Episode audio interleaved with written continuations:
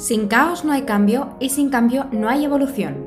Bienvenidas al podcast Mejora T con Susana FHC, psicóloga y CEO de Psychomind. Estoy feliz de que estés aquí porque eso significa que quieres mejorar tu relación contigo y con las personas de tu entorno, para así poder florecer en tu vida. Creo que los mejores regalos que puedes darte son espacios para conectarte, sentir, reflexionar y florecer. Espero que este sea uno de ellos y sígueme para mantener tu dosis de autocuidado y salud mental. Hola Flor, en este último episodio del año quiero hacer contigo sobre los aprendizajes que nos ha dejado este 2023, una reflexión y las metas para el futuro, aprovechando así un ratico de que hoy es mi cumpleaños. El embarazo me ha llevado a hacer este episodio muchísimo más personal para que veas también mi lado como persona más que como psicóloga. Porque como persona también reflexiono, también eh, me pongo metas para los años siguientes y también hago pues una evaluación de cómo ha sido mi año y de qué ha pasado en él. Este año para mí ha sido realmente un desafío enorme porque he tenido muchísimos cambios físicos, emocionales, hormonales, que me han llevado a tener que tomar una serie de decisiones y a tener que planificar mi día a día, mi año de una manera muy concreta.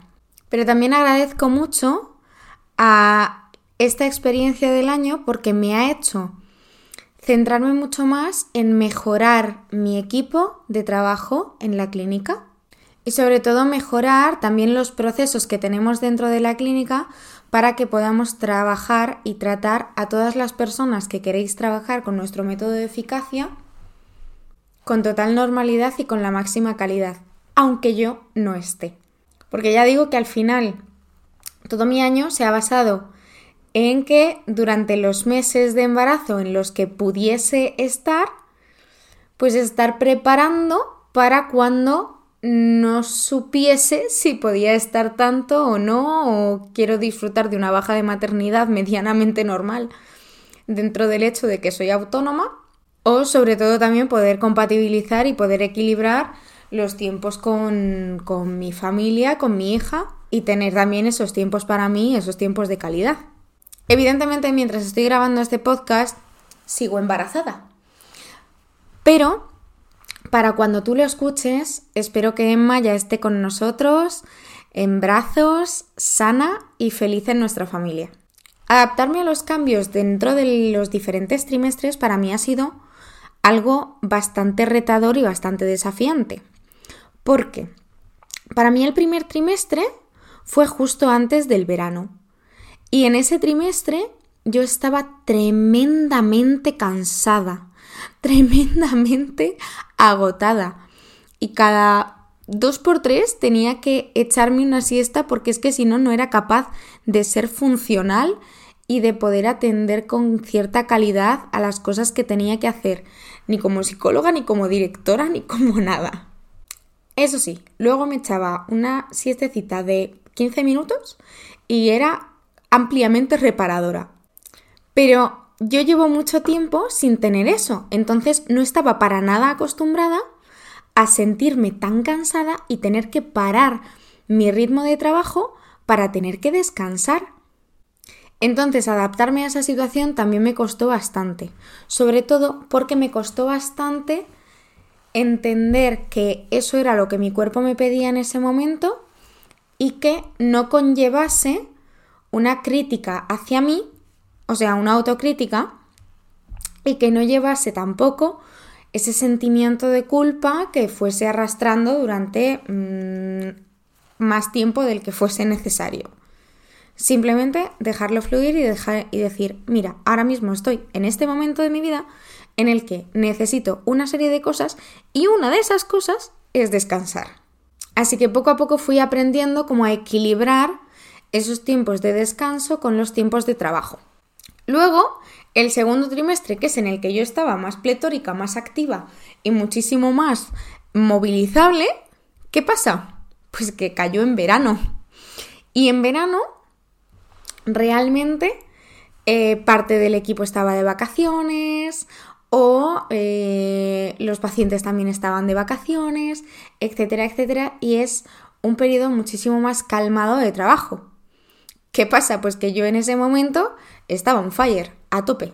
Entonces, ¿qué hice? Pues nada, pues que durante el periodo del segundo trimestre, que fue ese verano, pues lo que hacía era planificar y organizar todo lo que iba a pasar en los siguientes meses para ir adelantando todo lo que yo pudiese de manera autónoma, como por ejemplo son los contenidos, eh, de qué iba a hablar en cada podcast, en los blogs, las newsletters, que bueno, las newsletters que ya mm, yo directamente planifiqué la newsletter de diciembre con los regalos de diciembre en verano, que fue como, bueno, pues mira, ya lo tengo hecho porque me apetece regalar siempre algo y entonces como me apetece regalar siempre algo, pues mira, creo que este es el momento adecuado para crearlo.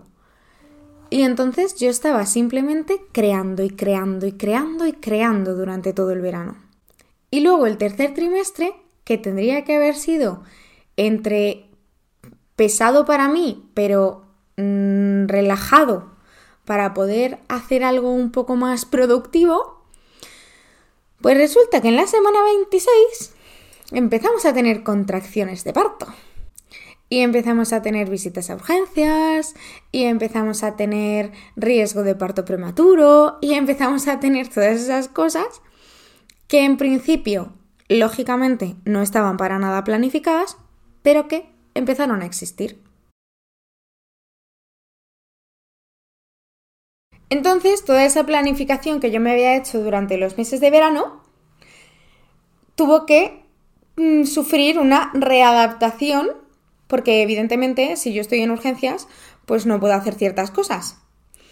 Y tampoco puedo mm, delegarlas mm, de manera mm, directa o por lo menos un 100% de ellas. Así que nada, hubo que readaptarse bastante a la situación y sobrevivir a la incertidumbre.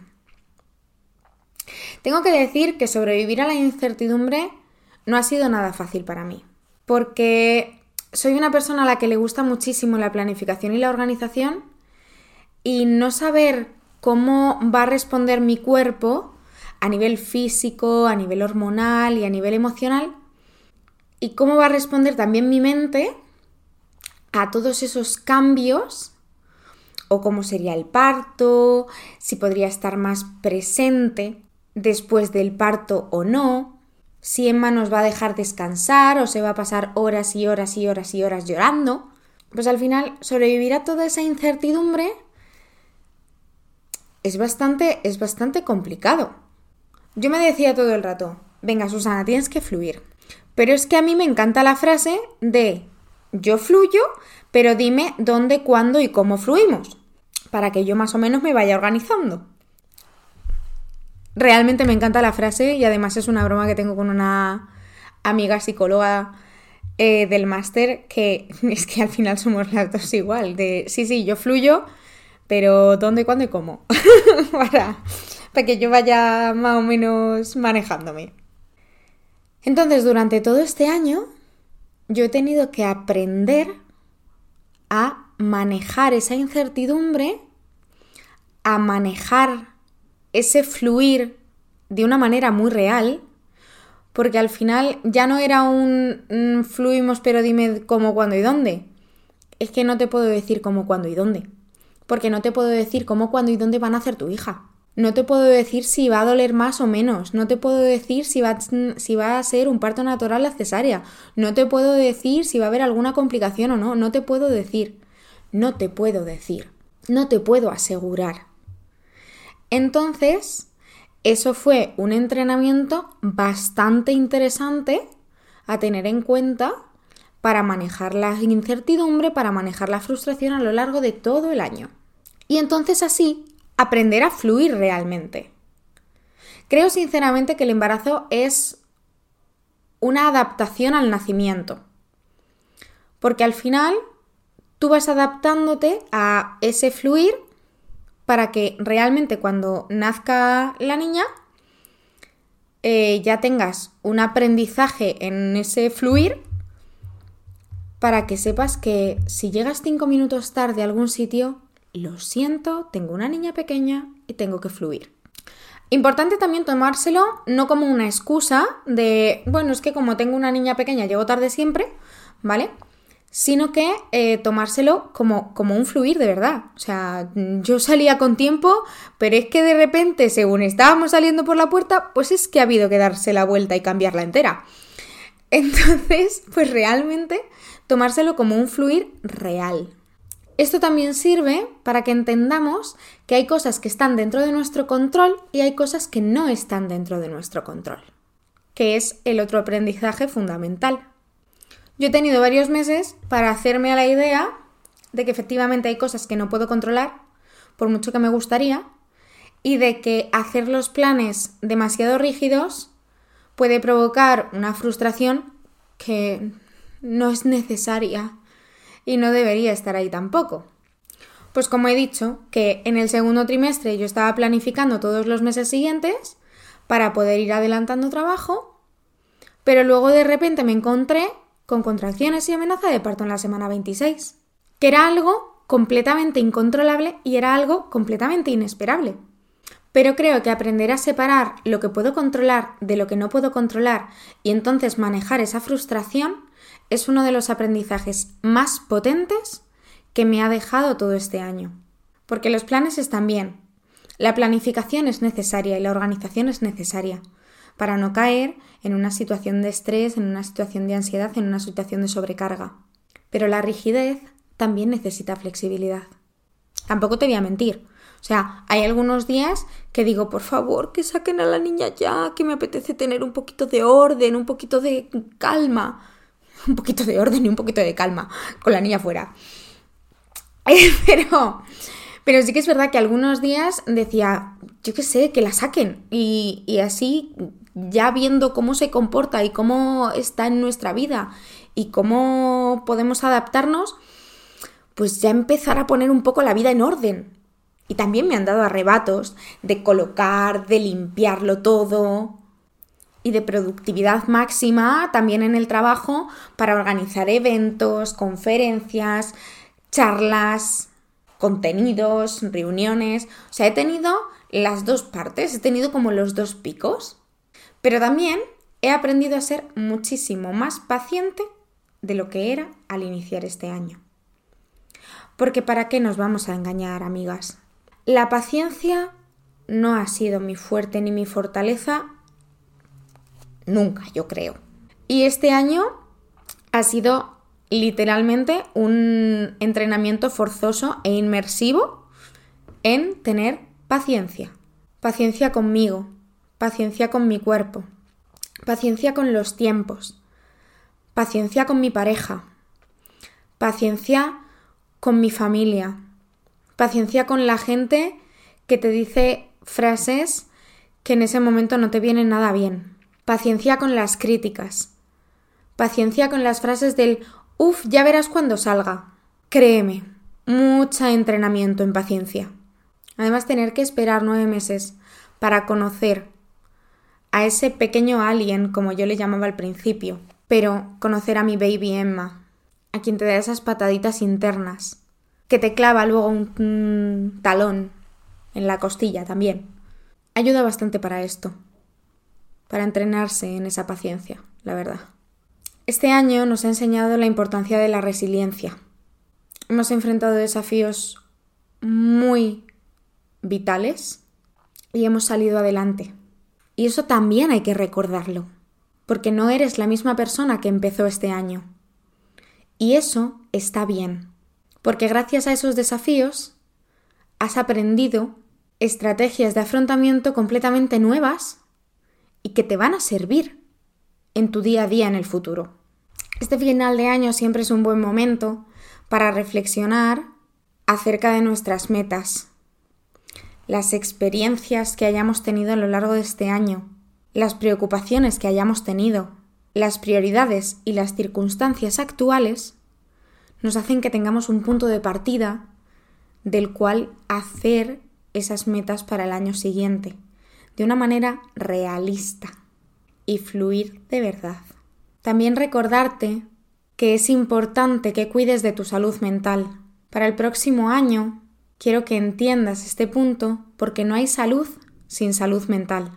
Vamos que en resumen, el final del año es un momento ideal para reflexionar, entender cuáles han sido nuestros aprendizajes durante todo el año y construir nuevas metas para el año próximo que sean realistas y que no tengan esa rigidez sin flexibilidad y sin fluir. Como siempre te dejo en la descripción un enlace a nuestra cita de valoración gratuita porque ya sabes que en Psicomind tengo un equipo de psicólogas realmente maravillosas que si lo necesitas se van a encargar de acompañarte en ese proceso para mejorar tu salud mental y que así tengas una salud integral. Nuestro método de eficacia es exclusivo y único de nuestra clínica y se centra principalmente en que tengas una terapia lo más breve posible, pero lo más eficiente posible, para que tú no tengas que volver a terapia por el motivo por el que llegas. Es decir, que sea una terapia única.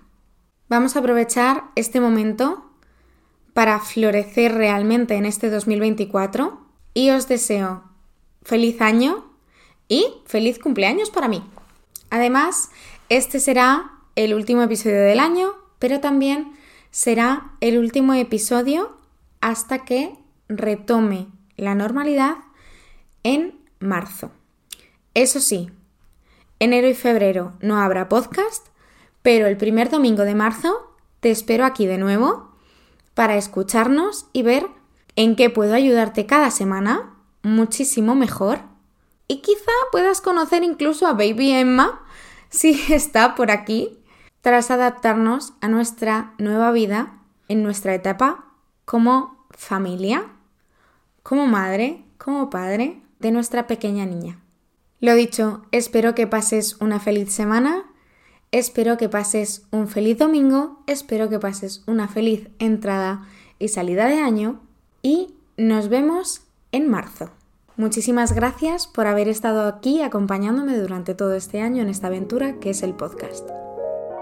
Espero que hayas disfrutado de este episodio y que hayas conectado contigo este ratito. Recuerda dejarme tu opinión en comentarios, compartirlo con otras personas y en las redes sociales y seguirme para seguir mejorándote en salud mental.